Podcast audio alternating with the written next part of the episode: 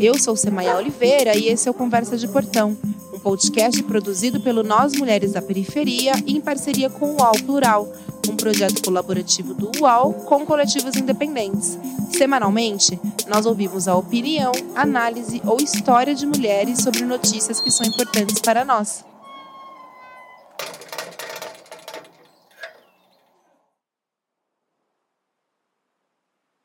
Que possamos andar com clareza seguindo seus passos. Conchas fechando e abrindo, segredo do mar. Caminho de pérolas, segredo do mar. Odoiá é peixe de prata. Odoiá é sal que sustenta. Odoiá é sereia que encanta. Odoiá na beira do mar. Esse é um trecho da música Iemanjá de Serena Assunção. E como diz a música baiana de Emicida, 2 de fevereiro, dia da rainha, que para uns é branca, para nós é pretinha. Sim, dia em que milhares e milhares de pessoas normalmente entregam presentes para Iemanjá, a rainha do mar, Odoiá, e essa celebração já dura quase um século.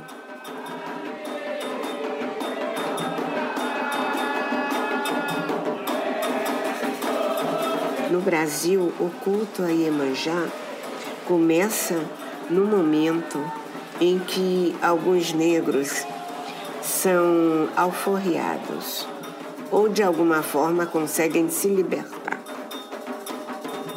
Essa voz que você acabou de ouvir é da vovó Cici de Oxalá durante uma entrevista para o documentário Festa de Emanjá, de Fabiola Aquino e que está disponível no YouTube. Vovó Cici é ebome, no Ilê Axé Opó Aganju, na Bahia, e ela é uma importantíssima griot do nosso tempo. O trabalho que o homem tinha.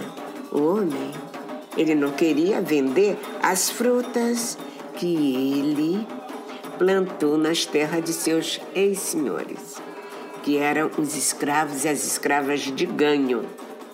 Ele não queria mais trabalhar ali. Ele vai e se atira ao mar.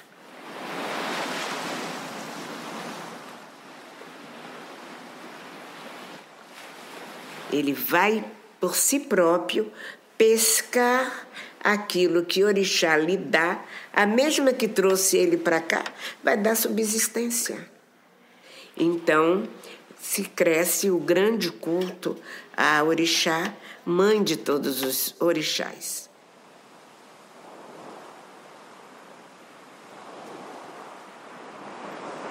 Podemos dizer que Iemanjá se tornou o orixá mais celebrado, reverenciado, lembrado no Brasil, mesmo sendo um país ainda marcado pela intolerância religiosa. E para entender um pouco mais sobre Iemanjá, conversamos com duas convidadas. Uma delas é Luciana Joiá, Ialorixá do Ileobá Axel Godô, em São Paulo, e que também é minha Ialorixá. Por isso, peço licença para pedir a bênção. A bênção, minha mãe. Mãe abençoe você, filha. Fico feliz pelo convite mais uma vez. Espero poder contribuir e que o Mãe Oiá traga bisa leve para nós, para essa conversa.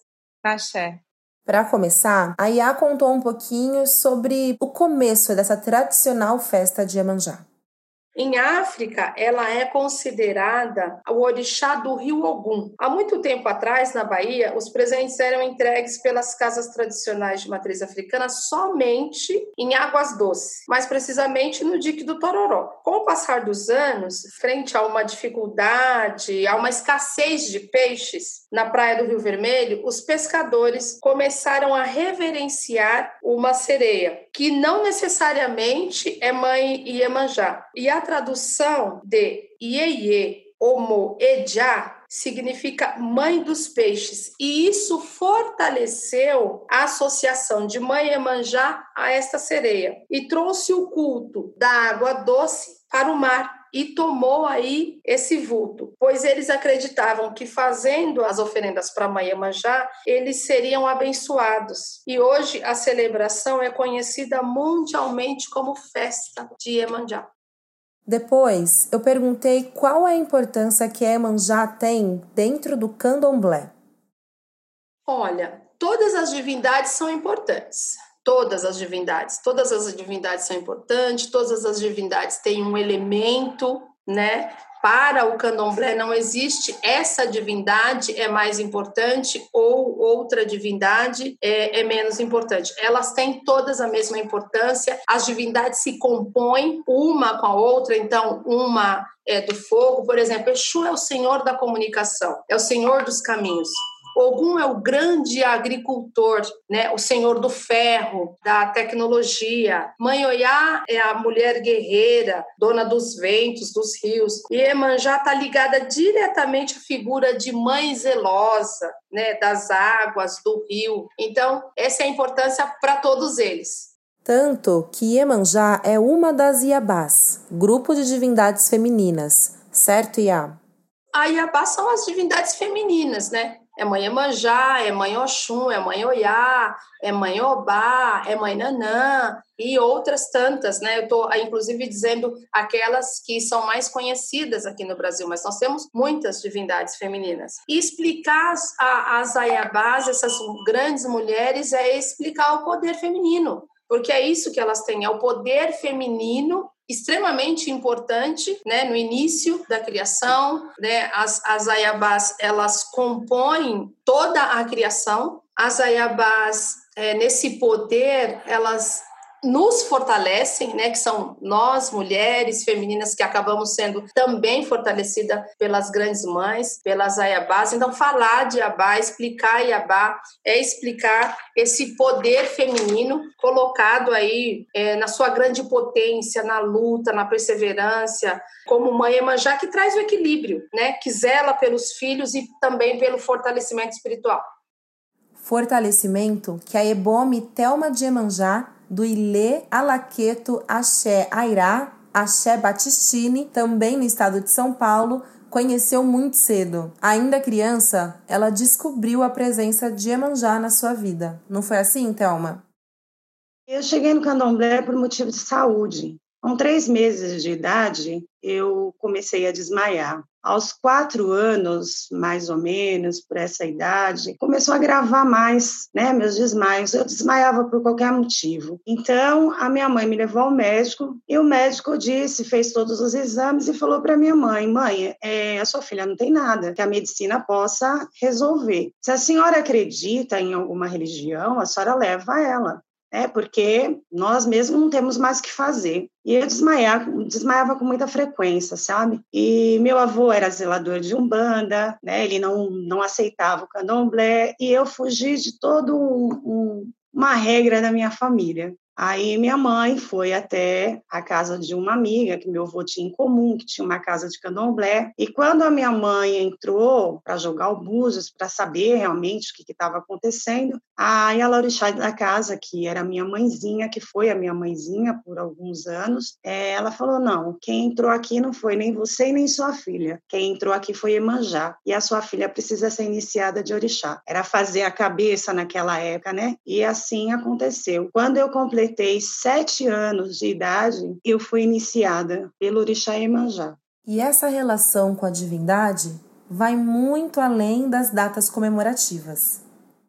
Olha, eu falo que cultuar orixá é cultuar a natureza, né? A nossa natureza. A natureza ela dá tudo para gente. É pena que a gente não sabe cuidar. E orixá é isso. Orixá é a natureza, é o ar que a gente respira, é a terra que a gente pisa, é a mata que, é, que, que muitas vezes a gente chega numa árvore e pega uma fruta no pé, é uma folha que serve para remédio. Orixá para mim é isso. E a forma de eu ver o mundo, pelos meus olhos, é simples. Pelos olhos de orixá é simples, mas pelo olho do, do, do ser humano é complicado, porque na verdade quem complica a vida, quem complica o mundo, somos nós. Orixá facilita tudo. Orixá é tão grandioso, eles nos dão tantas coisas, né? E a gente não sabe aproveitar. Né? Então, para mim, é, essa é a forma de eu ver. É, cultuar orixá é a natureza e a forma que eu vejo o mundo é simples pelos olhos do orixá.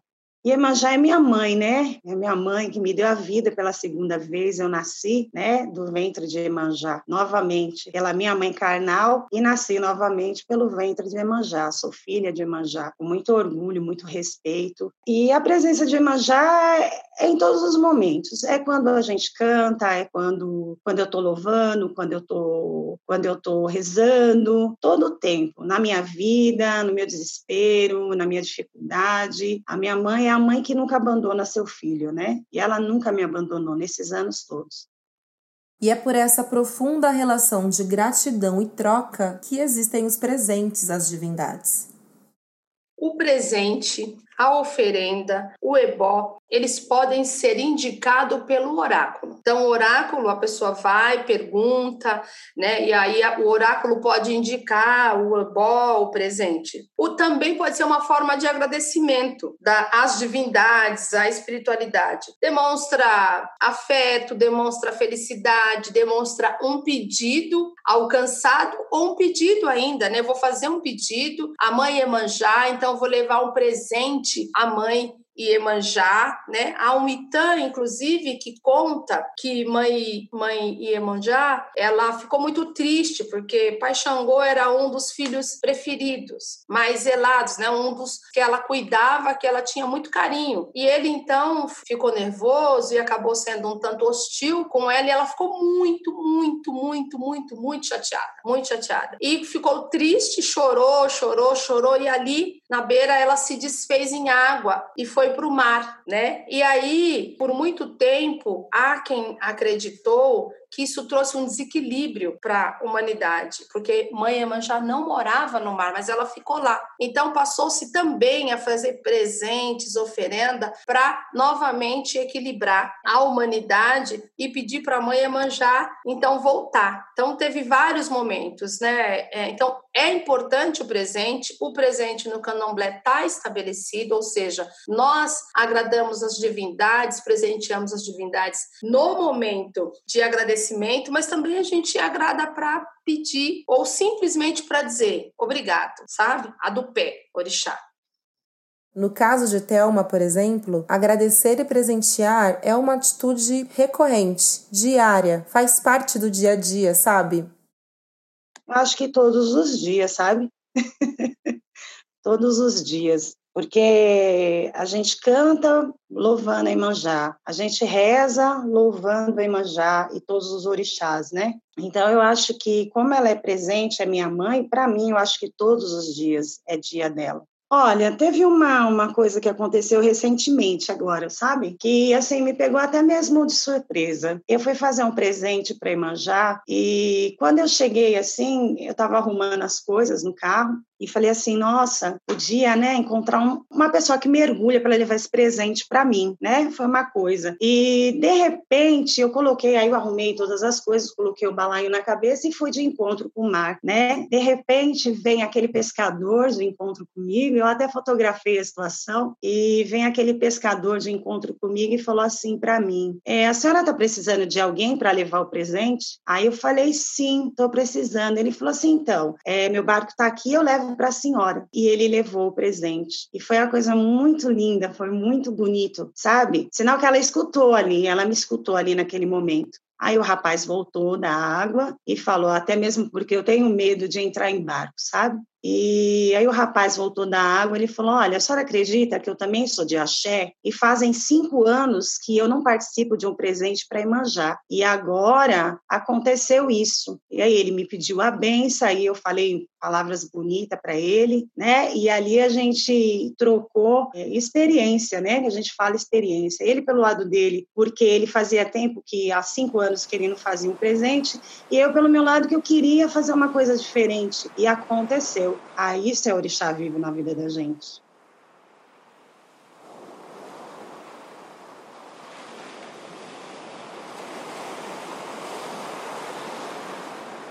O Brasil é um país laico, ou seja, não é permitido a interferência de nenhuma religião em assuntos estatais, assim como também não é permitido privilegiar essa ou aquela religião. Mas na prática, não é bem assim que acontece.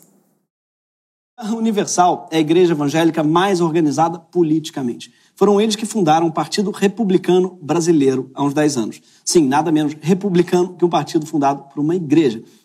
Marcelo Crivella, prefeito afastado do Rio de Janeiro e que hoje cumpre prisão domiciliar, faz parte deste partido. E em 2016, antes da sua eleição, ele disse isso aqui mas os evangélicos ainda vão eleger um presidente da República que vai trabalhar por nós e por nossas igrejas e nós vamos cumprir a missão que há dois mil anos é o maior desafio da igreja de levar o evangelho a todas as nações da terra. Só que enquanto isso. No interior de São Paulo, uma mãe chegou a perder a guarda da filha de 12 anos depois de denúncias de maus tratos e abuso num ritual de iniciação ao candomblé. A decisão levou em consideração acusações feitas pela avó materna da criança que não foram comprovadas. O repórter Murilo Salviano vai mostrar como esse episódio de incompreensão e preconceito não é um caso isolado. O aumento da intolerância religiosa que assusta. No Rio de Janeiro, os criminosos atacaram mais um terreiro de candomblé na zona norte da cidade.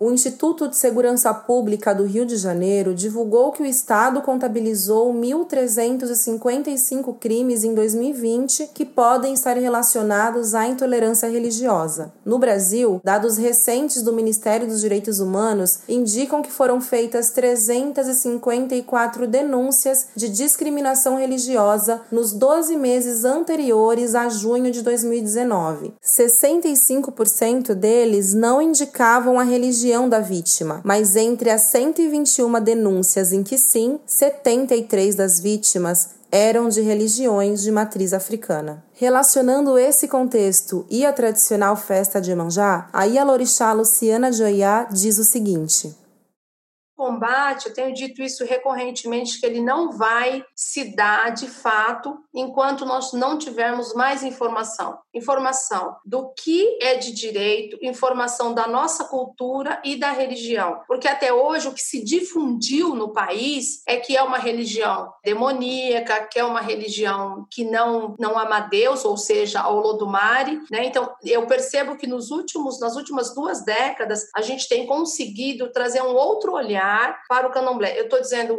últimas duas décadas, não, mas há um tempo muito maior que isso foi feito pelos nossos ancestrais, mas que tem ganhado um vulto muito maior agora, né? Então tem sido muito mais, nós estamos falando muito mais, né? A gente está, inclusive, desconstruindo essa visão deturpada que se construiu do candomblé o tempo inteiro, a gente tem, tem tido mais pessoas falando disso. Eu acho que é nesse caminho que a gente vai minimizar, que a gente vai conseguir enfrentar, né? Assim, o número de denúncias aos terreiros aumentaram. Agora, para mim, a gente só precisa, então, é efetivar, né? Alterar, pedir alteração na legislação para poder punir exatamente quem faz isso conosco, né? E o contraditório tá, porque as pessoas, essas pessoas que vão levar a oferenda para a mãe Iemonjá no dia 2, a maioria delas não tem compromisso. Então, elas ouviram que aquilo é bom, sabe? É igual um chá ah, isso aqui é bom, então eu vou levar, mas elas não têm compromisso com, com o candomblé, elas não têm compromisso minimamente com a divindade. Elas têm compromisso, na minha avaliação, com aquilo que elas querem naquele momento. Ah, então é bom levar um presente para amanhã manjar. Eu levo, então cresce. Né? Eu vi que no final do ano, no Rio de Janeiro, a praia ficou absurdamente suja, né? Porque as pessoas foram lá e, e elas diziam que estavam levando presente amanhã manjar. Botar uma garrafa no mar não é um presente para amanhã manjar. E na opinião da Ebomi Telma, o que falta é respeito.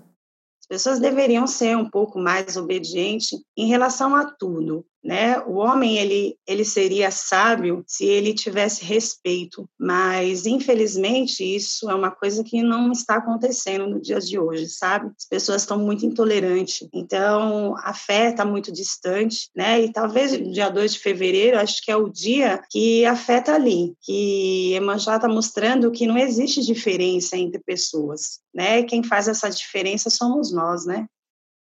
A nossa caminhada pelas águas de Emanjá aqui no Conversa de Portão está quase chegando ao fim. Antes, Deixa eu te contar uma coisa. Você deve ter percebido que a nossa conversa de hoje foi um pouco diferente do que costumamos fazer por aqui, não é mesmo? Bom, isso porque nós recebemos duas convidadas diferentes e as entrevistas foram feitas também em momentos diferentes. Por conta do tema, a gente achou que contar a história deste jeito seria legal. Eu espero que você tenha gostado. E antes de ir embora, não esqueça seu presente. A Ebomi Thelma cantou pra gente uma das suas canções preferidas para Iemanjá. E aí a Lorixá Luciana Jayá também. Ela separou pra gente uma das canções que ela mais gosta para saudar essa divindade. Esse é o nosso presente pro dia de hoje. É uma das que eu gosto, sabe? Aoyo padeo Iemanjá oku Ocumpadogue aoyo Padeo Iemanjá okun Iaemao Ureoge Omiu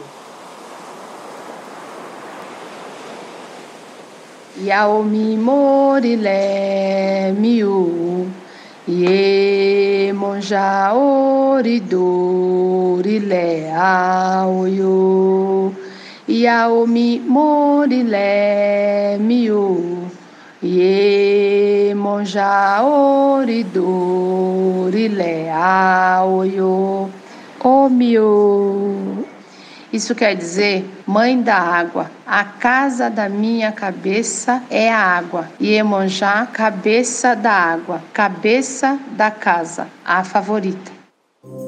Você pode ouvir a gente no Spotify, Deezer, Google Podcast e por WhatsApp. É só se cadastrar na nossa lista de transmissão. Esse podcast foi produzido por Carol Moreno. Trilha sonora e edição por Sabrina Teixeira Novaes e Camila Borges. Neste episódio, utilizamos áudios do SBT, TV Globo e Greg News. Hoje eu fico por aqui e até a nossa próxima conversa de portão.